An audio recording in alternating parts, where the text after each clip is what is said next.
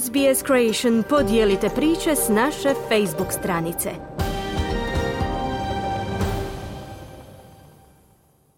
Dinamo, Hajduk, Slaven Belupo i Šibenik polufinalisti su Hrvatskog nogometnog kupa.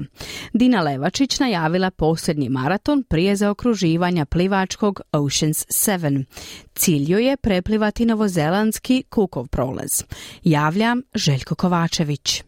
Posljednji polufinalist Hrvatskog nogometnog kupa je Splitski Hajduk koji je u gostima pobjedio Osijek rezultatom 1-2.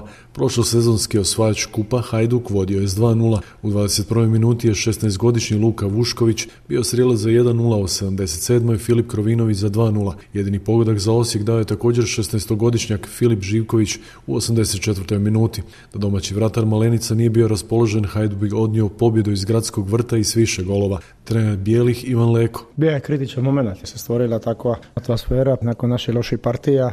Bilo jako teško ući i priprema utakmicu, ali je momčad stvarno odreagirala baš dobro. Ranije su polufinale kupa izborili Slaven Belupo, Šibenik i Dinamo.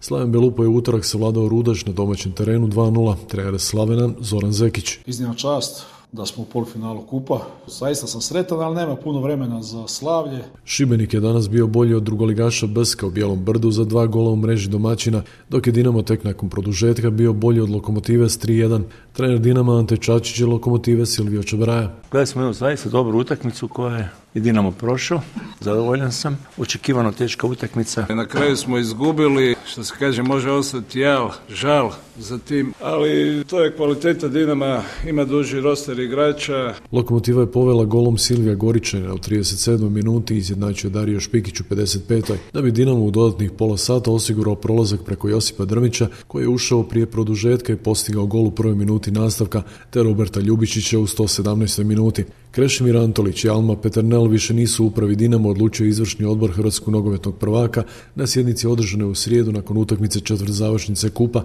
Na sjednici je bilo sedam od 13 članova nakon što su šestorica u priopćenju objavili kako neće prisustvovati sastanku. S Antolićem je dogovoren sporazumni raskid ugovora koji stupa na snagu 8. ožujka.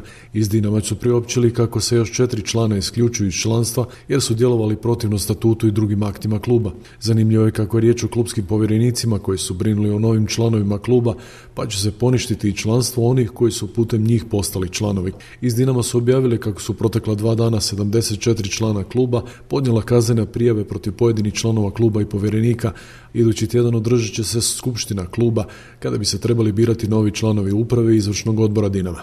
Dina Levačić u srijedu je najavila kako će u razdoblju od 14. do 18. ožujka ove godine preplivati 23 km širok Kukov prolaz na Novom Zelandu i time postati 22. osoba u svijetu i prva iz Hrvatske koja je preplivala svih sedam velikih svjetskih maratona poznatijih kao Ocean's 7. Idem dole stvarno u nadi da će se evo, samo jedan dan potrefit e, da bude ok vrijeme za plivanje. Dogodilo se da je termin od 14. do 18. trećega, a 14. trećega je meni 27. rođendan. Športski pozdrav iz Hrvatske za SBS radio Željko Kovačević. Želite čuti još ovakvih tema? Slušajte nas na Apple Podcast, Google Podcast, Spotify ili gdje god vi nalazite podcaste.